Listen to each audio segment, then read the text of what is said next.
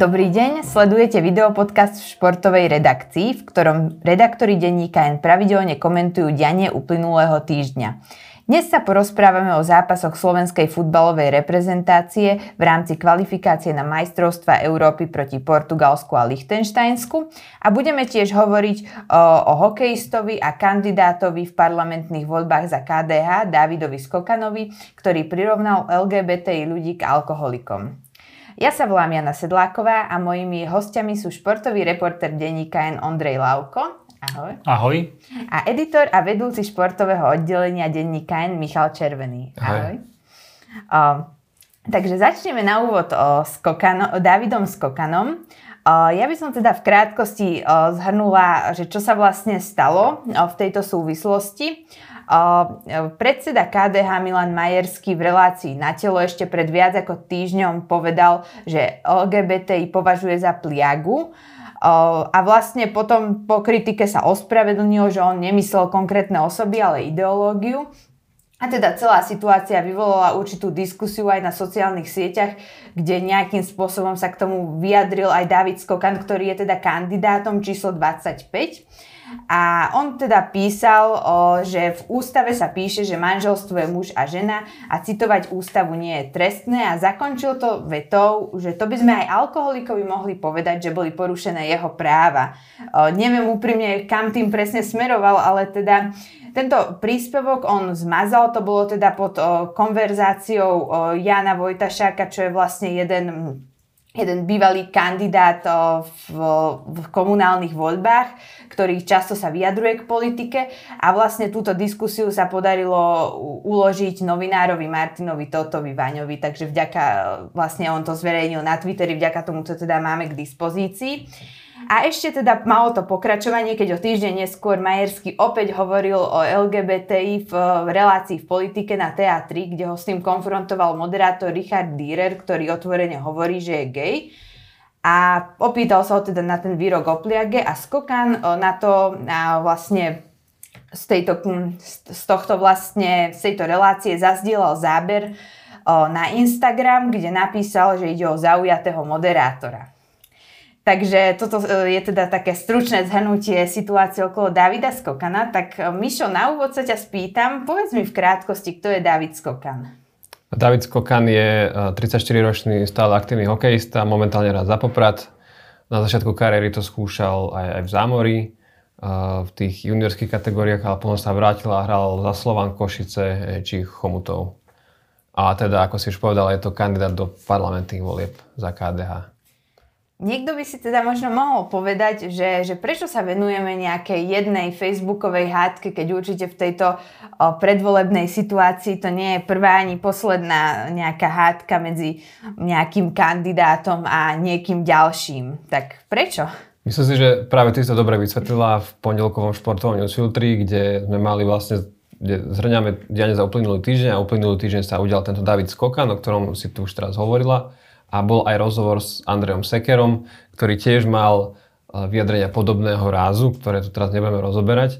A práve preto, že uh, oveľa dôležitejšie rozoberať Davida Skokana, pretože Andrej Sekera nikde nekandiduje a, a je súkromná osoba, uh, stále sa na tým môžeme pohoršovať, ale keď si týchto dvoch porovnáme, tak určite by mal byť pod väčším drobnohľadom David Skokan, pretože voliči majú právo vedieť, že, že komu potenciálne dajú svoj hlas a kto môže potenciálne od oktobra rozhodovať o, o zákonoch v tejto krajine. Áno, a s číslom 25 sa môže aj teoreticky ešte, ak by KDH boli vo vláde, tak nie je vylúčené, že by nastúpil do parlamentu. Áno, aj, alebo sa môže prekruškovať, že možno to, je to bývalý mm. reprezentant, čiže nie je to mm. úplne známe meno. Keď mm. tak človek prechádza kandidátku, tak mu môže udrieť do očí, aj keď je tam aj Juraj Mikuš, mm. ktorý je o čosi známejší bývalý hokejista. Áno, on má myslím, že číslo 24, že sú vedľa seba. A, takže ale čo sme sa teda dozvedeli? Celkové tá diskusia pôsobila naozaj tak on sa bavil s tým Vojtašákom takým štýlom, že, že ja mám pravdu, ja tu ukončujem diskusiu, ako keby, a pritom tam žiadna reálne diskusia nebola, len teda Skokan povedal tieto svoje názory. Tak čo sme sa dozvedeli o jeho mentálnom svete? Zatiaľ teda športovca, kandidáta a možno čo skoro športovca, politika už v parlamente. Myslím si, že keď e, s niečím alebo s niekým nesúhlasíme, dá sa to povedať rôznymi spôsobmi a on si vybral veľmi agresívny spôsob, ktorý zraňuje ľudí, o ktorých hovorí. A bolo to veľmi agresívne. Akože, ak môžem dať hokejovú paralelu, tak on namiesto toho, aby išiel brániť zónovo alebo si e, spravil video rozbor supera, tak rovno zhodil rukavice a išiel na to Išiel na to tak, že nakoniec zostal tie dve minúty, alebo možno uvidíme, či aj do konca zápasu trest, že či sa teda dostane do toho, do toho parlamentu. Ale bolo to veľmi, nebol to na veľmi nízkej úrovni a hlavne spôsobom, ktorým nemôže nič dosiahnuť, iba, iba, iba zhoršiť celkovo stav tejto rozdelenej spoločnosti, ktorú, ktorú zažívame posledné, posledné roky. A na druhú stranu, keď som si pozrel jeho, jeho feed na, na Facebooku, tak treba povedať, že v ostatných týždňoch, keď, keď dostal kniaz Kufa štátne vyznamenanie, tak uh, Skokan zdieľal uh, status publicistu Rastislava Puchalu, ktorý uh, Kufu odsúdil. Čiže a ak, ak, ak by si možno niekto chcel skokana zaradiť, že rovno, že to je kufovec, tak, tak, tak nie je. Mm.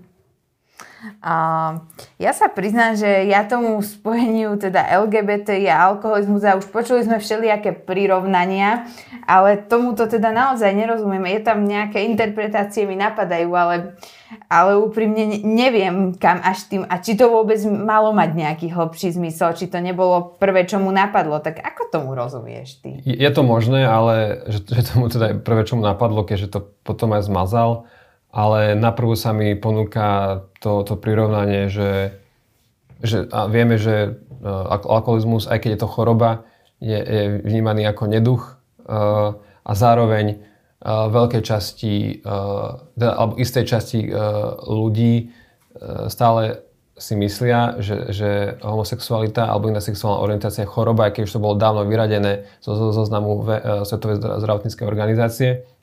A dokonca aj na Slovensko stále chodia ľudia zo zahraničia, ktorí prednášajú o tom, že homosexualita sa dá liečiť a aj e, keď si prejdete zo pár uh, rodinných diskusí pri, uh, na, na vianočných stretnutiach, raz za čas sa to tam objaví aj na Slovensku. Keďže tieto názory stále žijú, že homosexualita sa dá liečiť, dá sa liečiť alkoholizmus, tak to som si to spojil. Ja neviem, ako to myslel, viac to nevysvetlil. Za mňa, ak môžem, je to samozrejme úplne cez čiaru, čo urobil, ale hlavne to, že to zmazal, ten príspevok zmazal, on si zrejme uvedomil, že prestrelil a ak si to aj neuvedomil, tak mu to niekto povedal a keď si raz teda stojím za tým svojim názorom, nech je akýkoľvek a my samozrejme máme úplne iný názor ako on, tak si ho idem obhajovať a nevymažem to. A nejdem, nejdem presne týmto štýlom, ako Mišo opísal trefne, teda podľa mňa, že zhodil rukavice a poďme sa byť.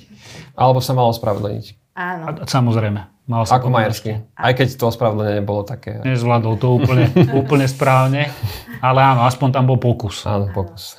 Áno, a v tomto prípade teda nastalo iba zmazanie toho a ak by sa teda nepodarilo zachovať tú konverzáciu vďaka screenshotom, tak asi áno. by to možno aj zapadlo prachom.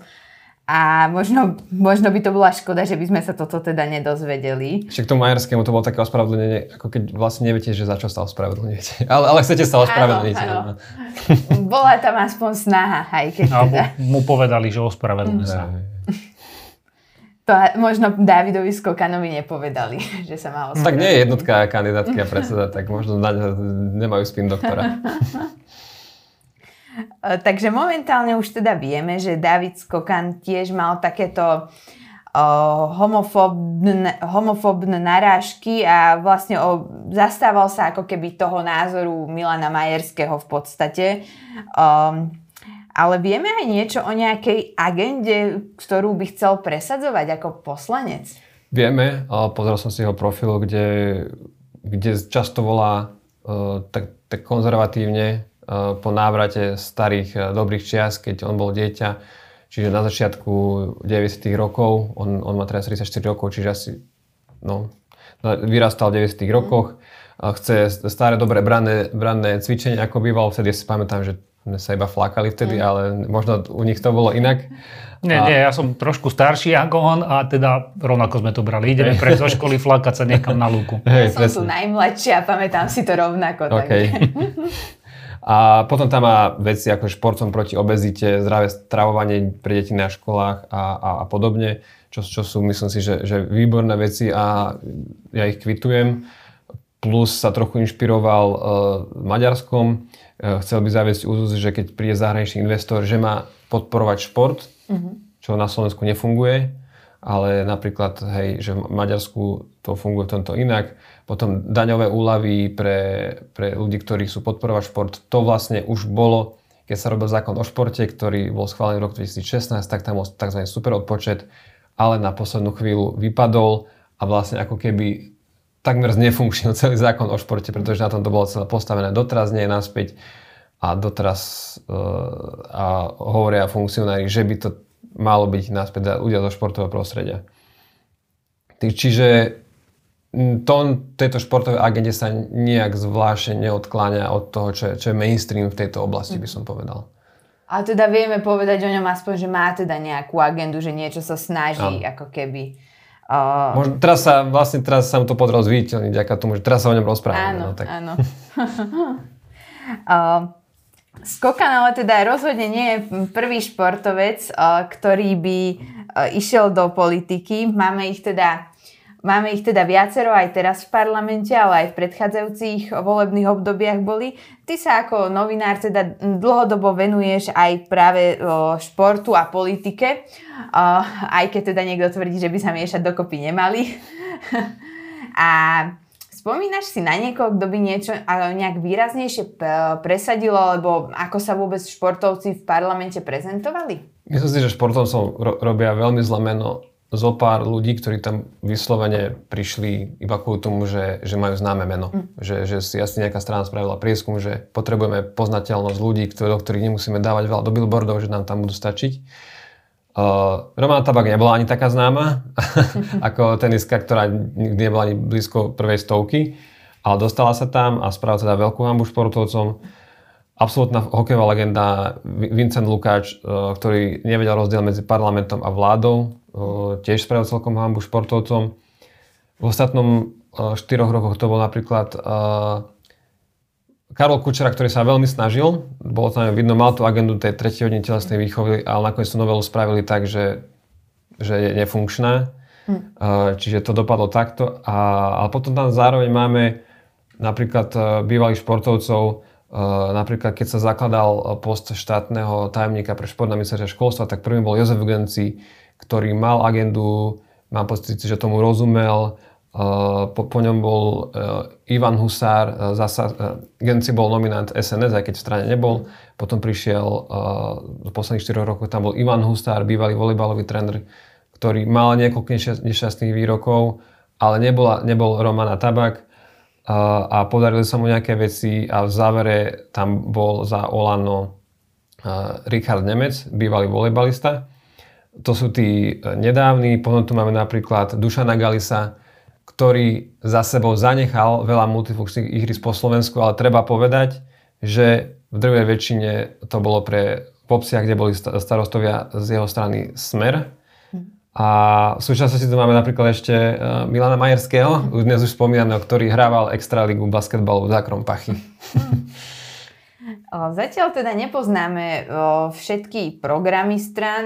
Niektoré strany možno ten program na pokonaní nezverejnia, alebo pôjde len o zo pár strán, nejaké heslovité body. Niektoré strany aj povedia, že ani program dávať von nebudú. Ale z toho, čo zatiaľ vieme, aj možno z nejakých tlačových konferencií alebo vyhlásení, um, je pre niekoho téma športu dôležitá, že by naozaj to malo nejak podrobnejšie rozpracované? Myslím si, že každá strana teda tvrdí o tom, že je to pre nich dôležité a, tá agenda je rôzna. Treba povedať, že za posledných 5 e, až 10 rokov sa financie do slovenského športu výrazne navýšili.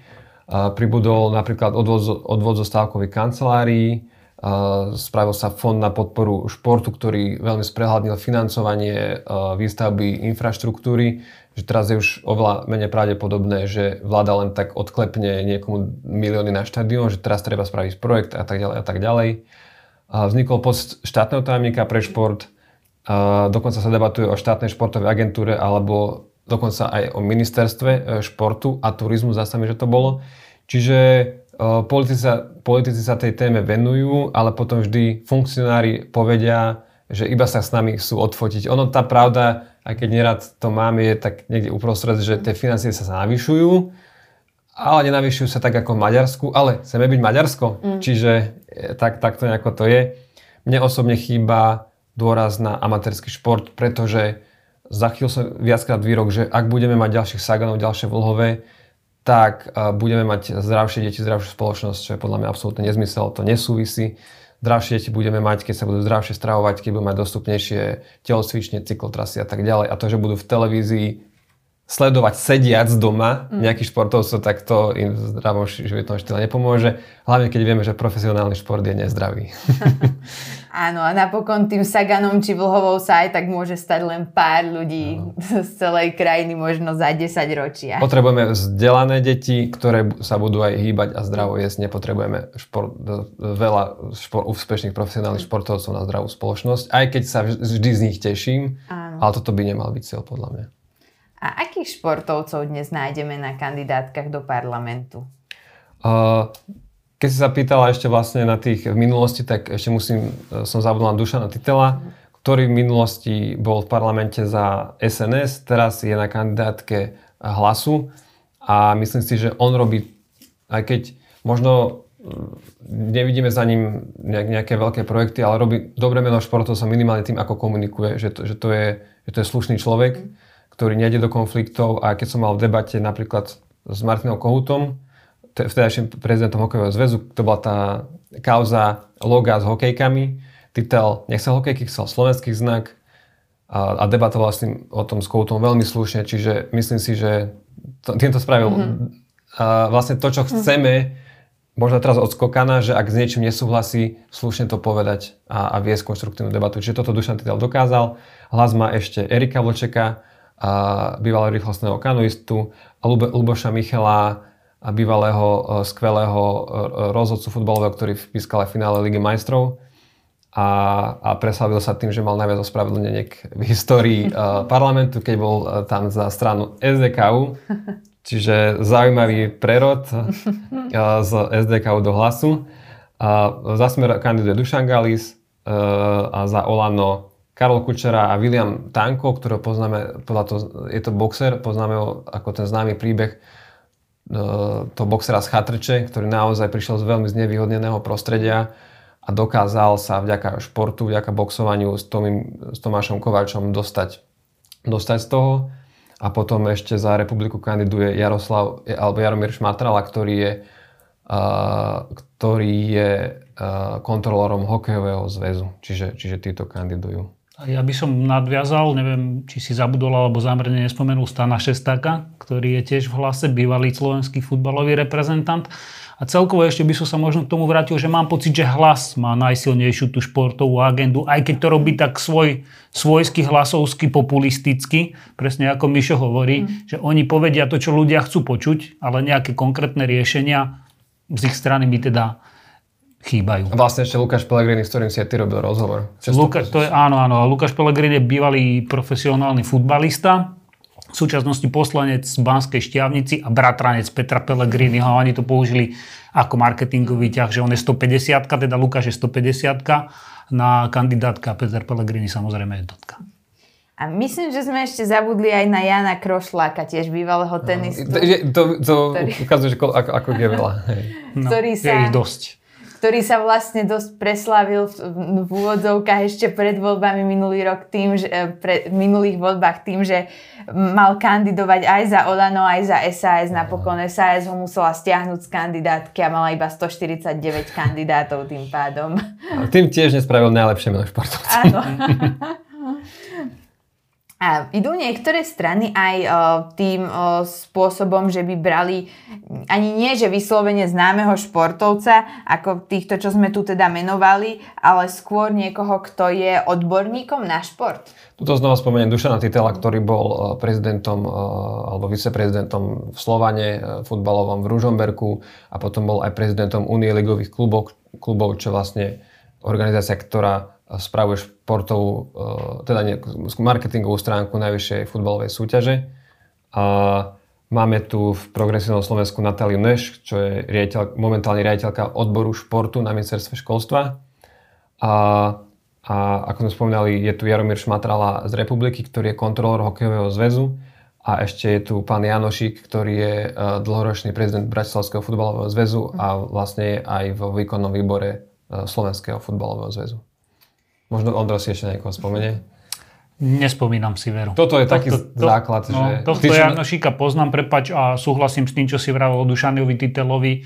Aj ja z minulosti mám s ním dobré skúsenosti, musím povedať. Hoci teda nestotožňujem sa s tým, že za akú stranu kandidovala, kandiduje aj teraz, ale to sú zase moje preferencie. Musím povedať, že vždy sa choval aj ku mne profesionálne a tak, ako by sa teda vrcholový funkcionár, aj športový a samozrejme politik alebo kandidát na, do parlamentu chovať mal.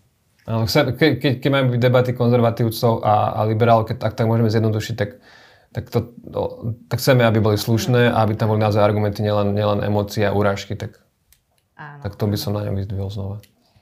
Um, Mám takú záverečnú otázku k, k tejto časti o, o Davidovi Skokanovi, možno, že aj na vás oboch.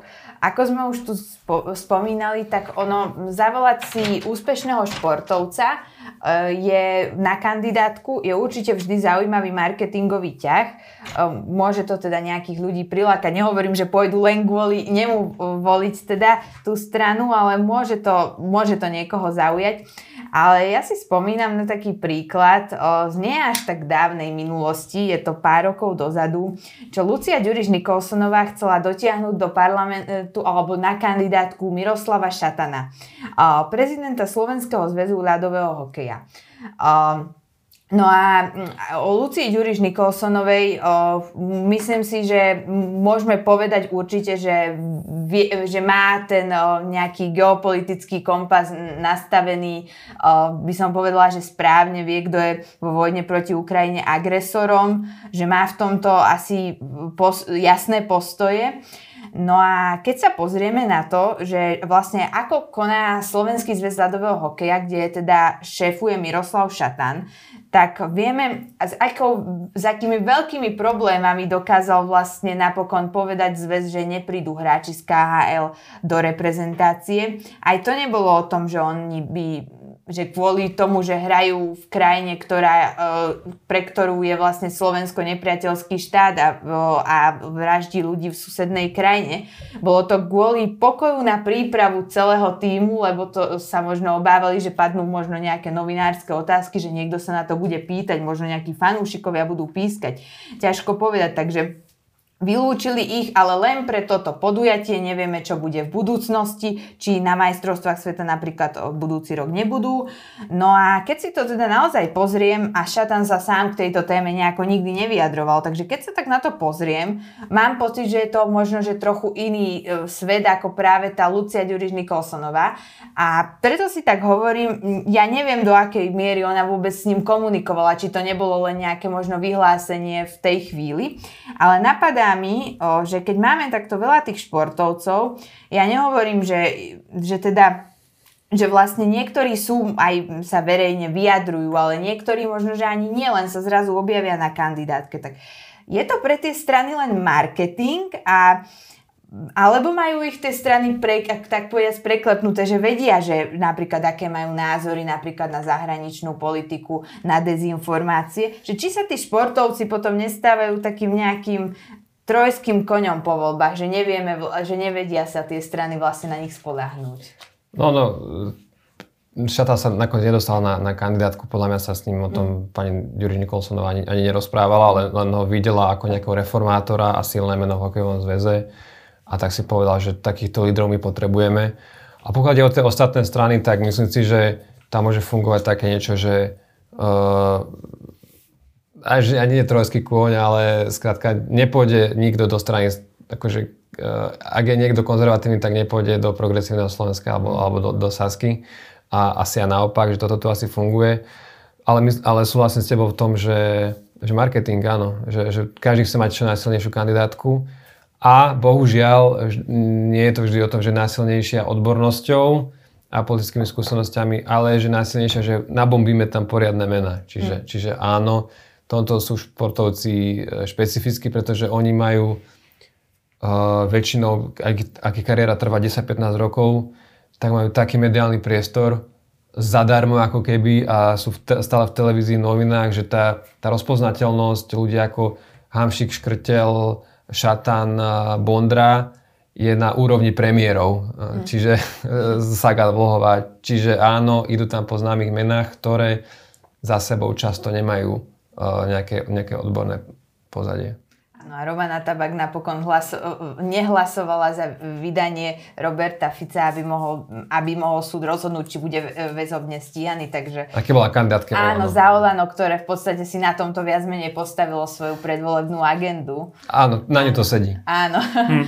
takže ešte v súvislosti s Davidom Skokanom predsa len jedna poznámka trochu z iného súdka. Možno tak neviem, či možno často sa ho, bavíme a často píšeme aj o téme sexizmu v športe a hovoríme teda o tom, že, že vlastne že sa týka väčšinou žien, že, že tam sú tie poznámky na výzor a na vzhľad a pri príprave vlastne na tento podcast sme pozerali a zistovali, že či sú nejaké rozhovory s Davidom Skokanom ako politikom a našli sme teda jeden pre uh, bulvár, m, pre bulvár, pre topky, kde ho nazvali sexy hokejovým reprezentantom. Konečne, konečne sa toto, toto naše spoločnosti začína vyrovnávať. takže takže, uh, takže túto časť teda zakončím týmto konštatovaním, že teda videli sme aj uh, sexizmus, teda takýto voči, voči mužom. Slovensko malá kandidát. a ešte dokonca v tomto prípade aj voči v podstate politikovi, keďže to bol viac menej ako rozhovor s politikom. Takže, uh, a prejdem teda už k druhej téme, uh, ktorou je futbal.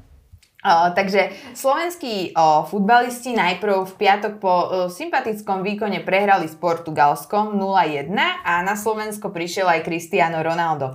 A včera, teda v pondelok, Slováci zdolali Liechtensteinsko uh, 3-0. Takže Ondro, povedz nám na úvod, čo tieto dva zápasy povedali o aktuálnej výkonnosti slovenských futbalistov. No, ja musím povedať, že z môjho pohľadu, ale aj všeobecne, keď sme sa novinári medzi sebou bavili, alebo um, s kamarátmi, blízkymi priateľmi som to riešil, tak uh, sme sa zhodli v podstate unisono všetci, že toto je jedna z najlepších slovenských reprezentácií a výkonnostne za posledné roky. A za mňa teda ukázala, že sa zlepšujeme, že sa zlepšujeme pod vedením Francesca Calconu. A teda ja priamo hovorím, že za to, ako hrajú tí chalani teraz, môže Francesco Calzona, že on ich posunul. A, a z môjho pohľadu dosť výrazne. Áno, takže hovoríš, a ty si to aj napísal v texte, hlavne potom Portugalsku, že ho treba pochváliť, teda napriek tomu, že nakoniec prehrali, tak um, dostaneme sa aj postupne k celému tomu jeho pôsobeniu na slovenskej lavičke, ale povedz nám najskôr, prečo si myslíš, že ho treba za toto vlastne tieto zápasy pochváliť? Tak reálne tá prehra 0-1, ja by som ju označil, hoci tiež to je také športové kliše, že nezaslúžená prehra. Mali sme, mali sme na to, aby sme získali bod určite, čo je teda veľmi pozitívne, keďže sme hrali s Portugalskom, ktoré má 80 hráčov v top 5 najlepších európskych ligách, uh, hráčov z Manchester City, z Manchester United, všetkých možných uh, svetových európskych veľkoklubov a, takže naozaj, naozaj tá prehra 0-1 je niečo, za čo hoci to znie možno až bizarne pre niekoho, ale za čo treba pochváliť Slovakov. Ale nie, samozrejme nie za ten výsledok, ale za, za prístup, za výkon, za ochotu behať a, a jednoducho hrali dobre. Tak, tak by som to zhrnul, hrali dobre tí chalani. Myslíš si, že to Portugalcov nejako prekvapilo? Ako to oni vnímali? Takto.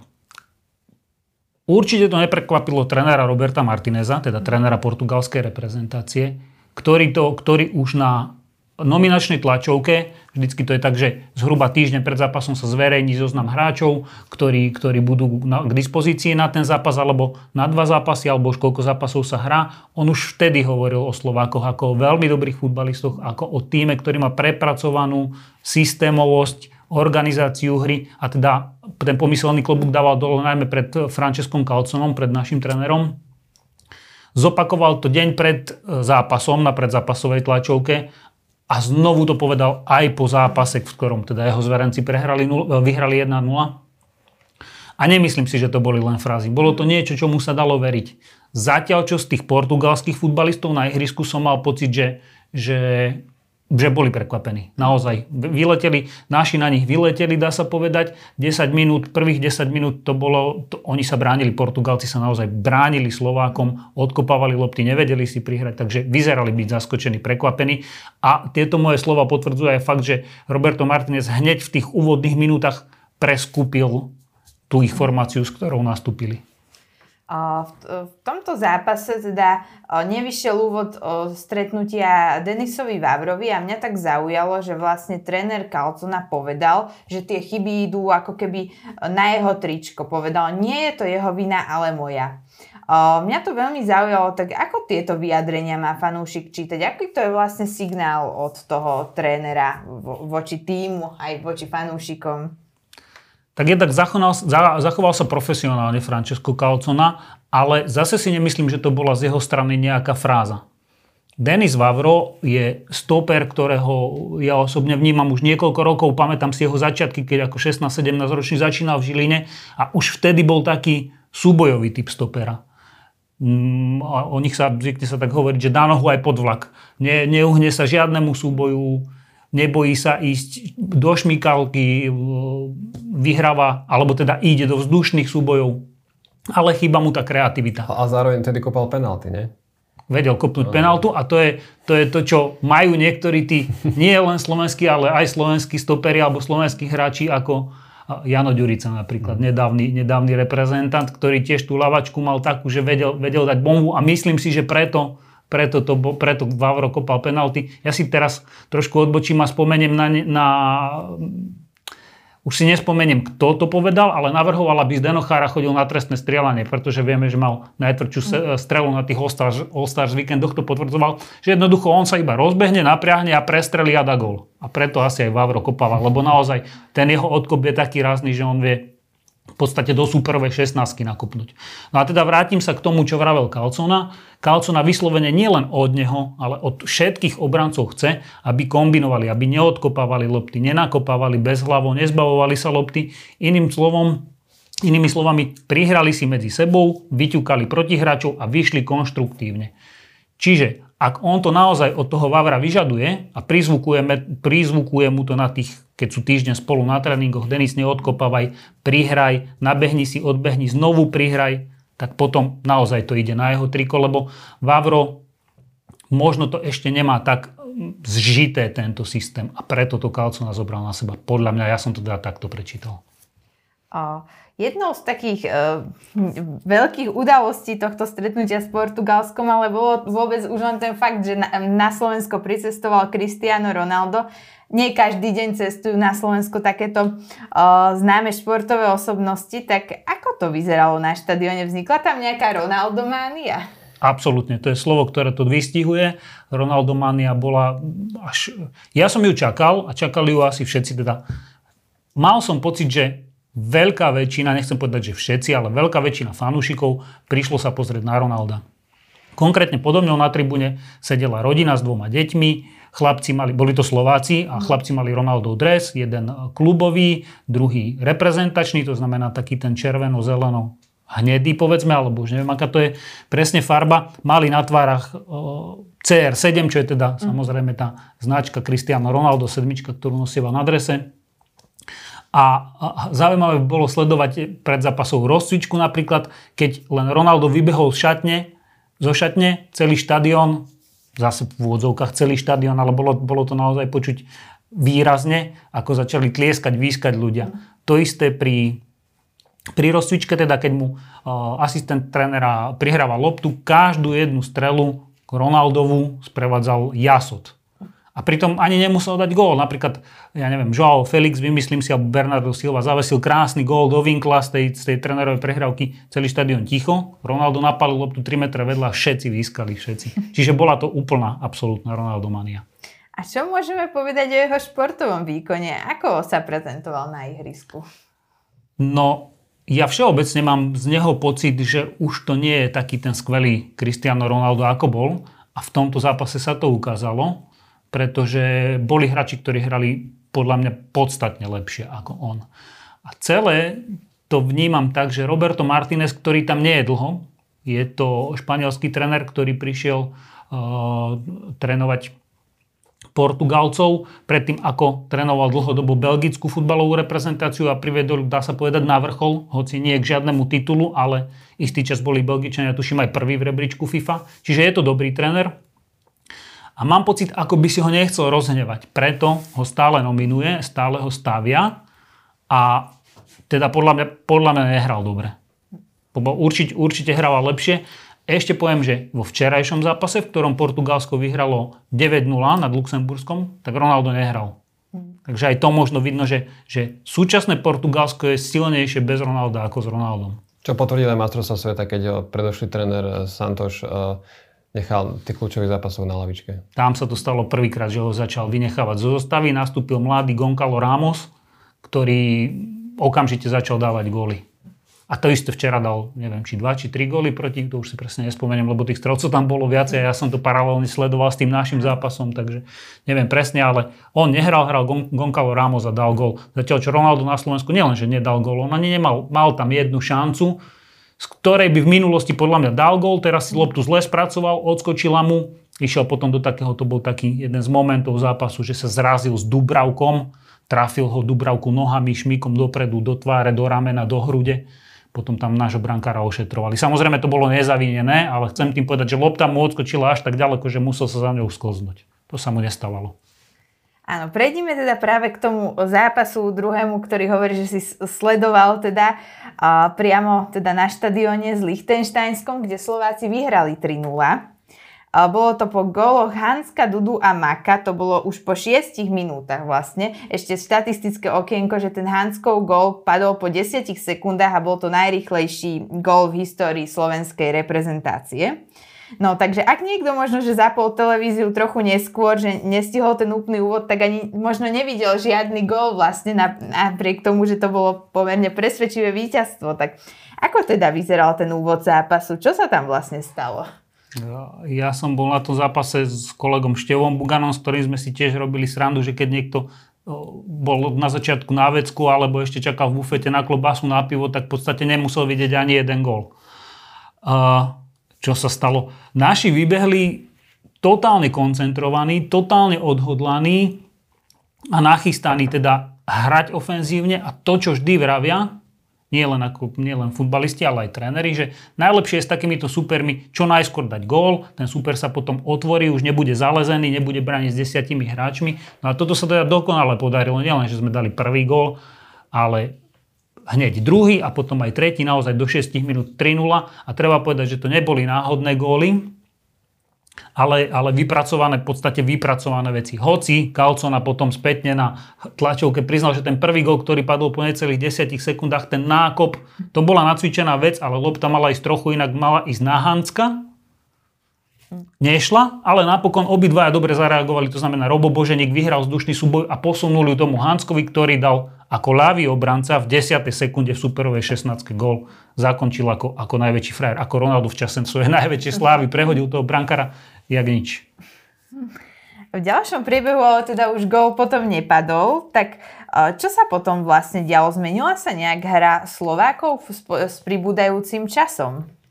Možno trochu aj áno, ale skôr sa zmenili tí hra toho Lichtensteinska, ktoré, ktoré oni, oni boli absolútne nepripravení na ten zápas. Zle bránili, zle dostupovali, zle sa pohybovali po ihrisku a bolo vidno, že sú úplne dezorientovaní.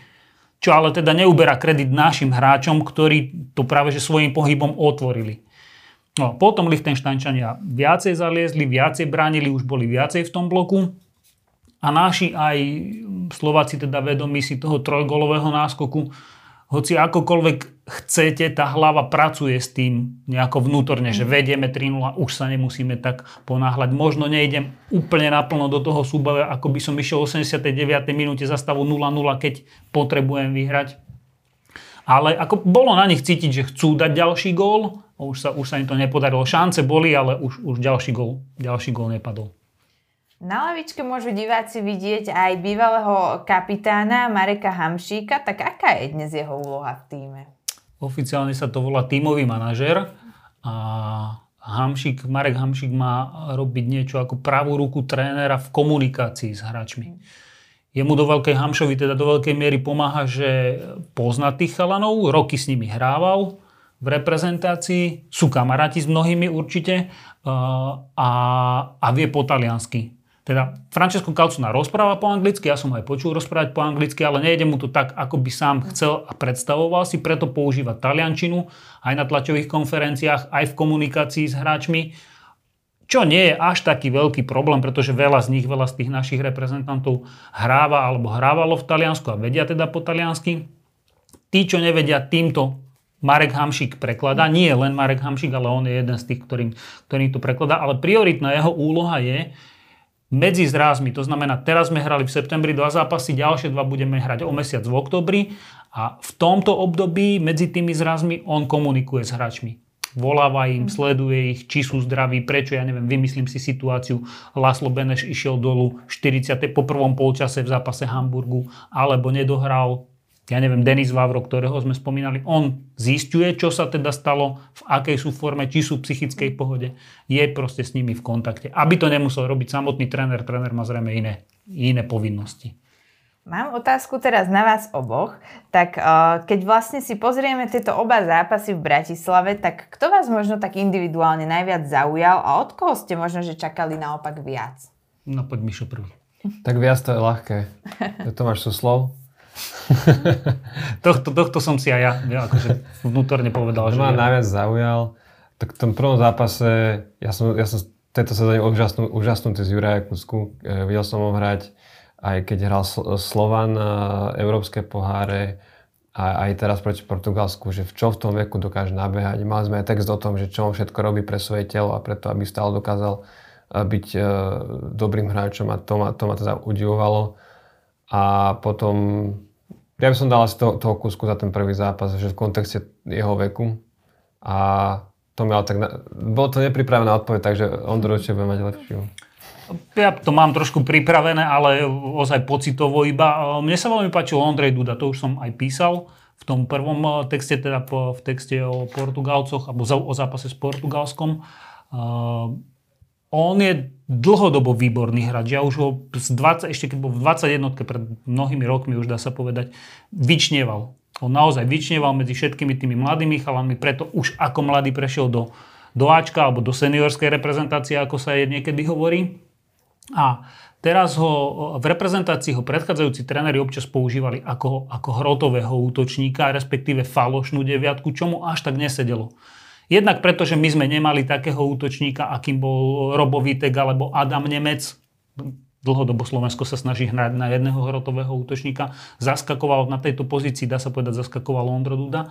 Teraz hral kúsok nižšie, tzv. osmičku alebo takého kreatívneho špilmachra a hral to výborne jeho skryté prihrávky, že pozerám sa tam, ale kopnem tam, po zemi vysuniem hráča, ktorého periférne vidím na, nabiehať, to bolo, to bolo skvelé fakt. Čiže mne sa páčil veľmi Ondro Duda, Súhlasím s Jurom Kuckom, samozrejme Škriniar, Milan Škriniar si uhral svoje fantasticky, to je naozaj jeden z top stoperov na svete. Pekarik na to, že už niekoľko a, sezón a, možno nehráva pravidelne, tak na to, ako, ako, ako branil Lea, čo je vlastne jeden z najžiadanejších futbalistov v súčasnosti a cenovku má na 100 miliónov eur, takže ho Pekárik ubránil, tak to akože naozaj, že... No, za, to by som za najväčšie pozitívum označil. Mm-hmm. Vieme, poznáme toho Petra Pekárika ako veľkého profesionála, ako, ako hráč človeka, ktorý sa zodpovedne pripravuje, nevynecha jeden tréning. A napriek tomu, že nemá zápasovú prax, on ubránil toho Lea, ktorý, je, ktorý patrí mimochodom k najrychlejším svetovým futbalistom. On má také rýchlostné parametre ako, ako Mbappe.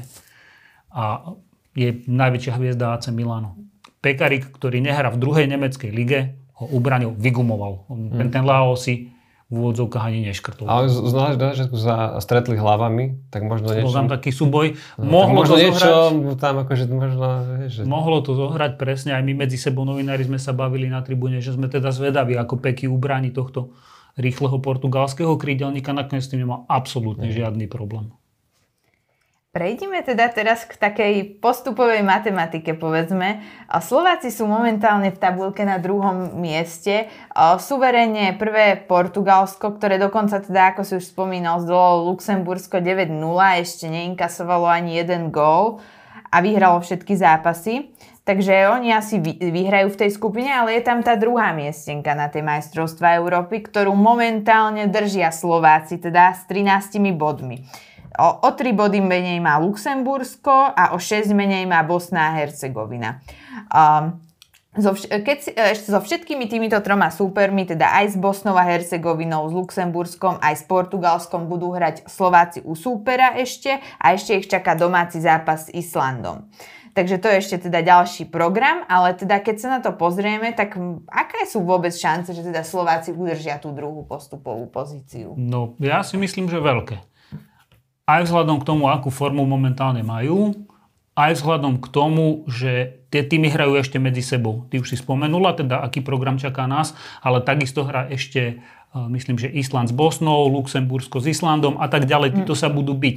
A zo, o, o, tú druhú, o to druhé miesto s nami, so Slovenskom. Zo začiatku sa uvažovalo ako o adeptoch na druhé miesto o Slovensku, Bosne, možno Islandu. Ale vyzerá to, že Bosna a Island sú už out, že, že títo asi neuhrajú. Prekvapujúco je tam Luxembursko, ktoré sa teda naozaj vý, výraznejšie, výrazne zlepšilo.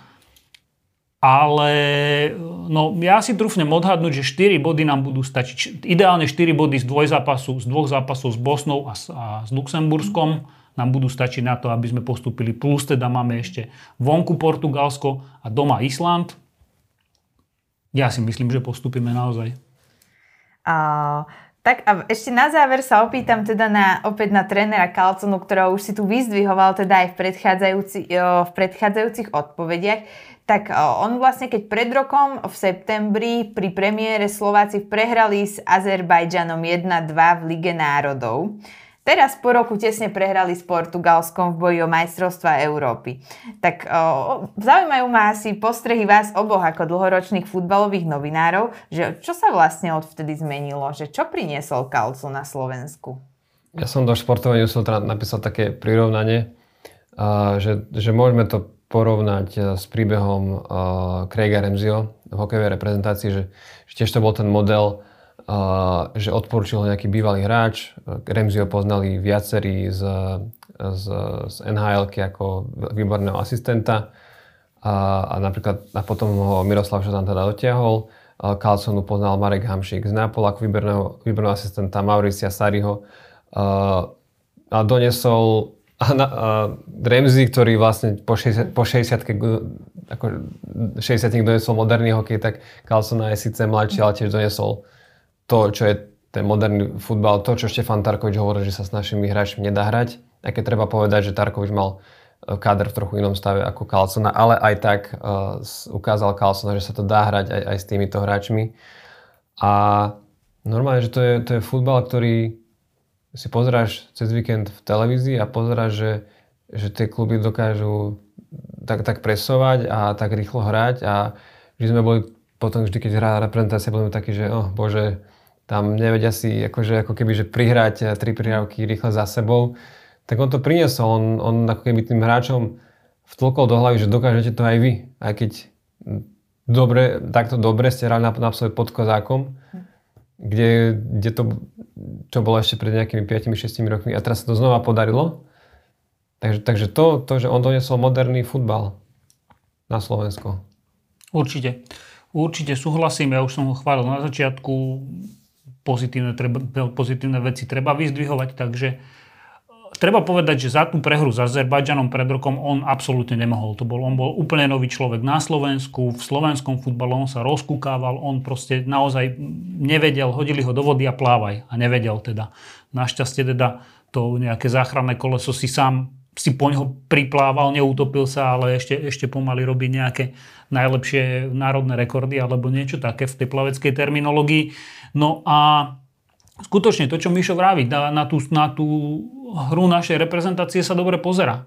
Už to nie je len že idem si pozrieť v telke, lebo som na to zvyknutý, lebo som to pozerával dlho predtým a zaujíma ma to, ale, ale naozaj si myslím, že tí fanúšikovia sa môžu tešiť, že vidia, vidia ako, sa, ako sa títo chalani naši zlepšili a v tomto prípade trošku toho Tarkoviča, vy si ho možno zakryl tým, že nemal ten kader. Ja si myslím, že mal. mal niektorí boli zranení. A nehrávali Lobotka, tak ako teraz. Hej. Lobotka nebol síce na tom vrchole, ako, ako je teraz, ale zase o tom to je. On sa podľa mňa nemal báť nechať Lobotku, ne, nenominovať ho, keď nemal, hovorilo sa, nehovorilo sa, bolo vidno, že Stano Lobotka má trošku také brúško, mal nadvahu, bol aj deprimovaný z toho, že v klube v Neapole nehráva. Ale čo Kalconovi nechýba a Tarkovičovi chýbalo je, že on sa nebojí nominovať hráčov, ktorí nie sú takí známi, ale majú potenciál. Dáva príležitosť hráčom z ligy, či už sú to mladí chalani zo Žiliny, David Ďuriš, alebo teraz nominoval dvoch absolútnych nováčikov, Jakuba Kadaka, ktorý z Trenčína prestúpil do Švajčiarska, Matúša Kmeťa, ktorý je obranca v Trenčíne a podobné mená, ktoré by predchádzajúci tréneri nemali odvahu takýchto hráčov nominovať. A oni síce a ešte prepáč, nehrávajú... A mal odvahu nenominovať Vladimíra Vajsa mladšieho. Napríklad aj to. Napríklad aj toto. Čiže to, čo sa možno tak dlho hovorilo, že sa hľadá futbalový Remzi, tak dalo by sa povedať, že sa v nejakom zmysle našiel? Zatiaľ to tak vyzerá. Áno, za, zatiaľ to tak vyzerá. Je možno, že aj ten môj optimizmus pramení z toho, že ja som, ja som veľmi rád, že to vidím, lebo tak okrem toho, že sa tým živím a o futbale píšem, ja som aj veľký fanúšik futbalu a, a mňa to teda naozaj reálne, naozaj ma teší, ako slovenská reprezentácia momentálne vyzerá herne. A vnímate, že by aj fanúšikovia nejako zmenili svoj postoj k futbalistom po týchto zmenených výkonoch? Ešte asi trochu skoro, ale včera na Lichtensteinsku bolo skoro 14 tisíc ľudí. Ja som, pravdu povedať, očakával, že ich bude menej, lebo e, SFZ to urobil marketingovo správne, že predával vstupenky v balíku, to znamená na obidva zápasy, bola tá cena oveľa výhodnejšia. Keď si kúpite listok na Portugalsko, máte aj ten balíček na Lichtensteinsko s nejakou v dobrej e, cenovej ponuke teda. A veľa tých ľudí prišlo a neprišlo na Ronalda. Prišlo sa pozrieť na slovenskú reprezentáciu v pondelok večer, už keď je školský rok a zase tam boli rodiny s deťmi, zase tam boli mladí chlapci, aj dievčata, aj mami, celé rodiny naozaj. No, poviem, že, že ako sa hovorí, že ľudia volili nohami, tak uh, to sa to ukázalo, že, že opäť sa vrátilo takéto kozákovské, že aj nás z papierov slabších súperov prišli ľudia ergo prišli na našich. Že sa to začína pomaly vrácať. Tak to už bola posledná otázka. Sledovali a počúvali ste videopodcast v športovej redakcii, v ktorom redaktori denníka N komentujú dianie uplynulého týždňa. Ja sa volám Jana Sedláková a mojimi dnešnými hostiami boli športový reportér denníka N Ondrej Lauko. Ďakujem. Ďakujem za pozvanie. A editor a vedúci športového oddelenia denníka N Michal Červený. Ďakujem. Ďakujem za pozvanie.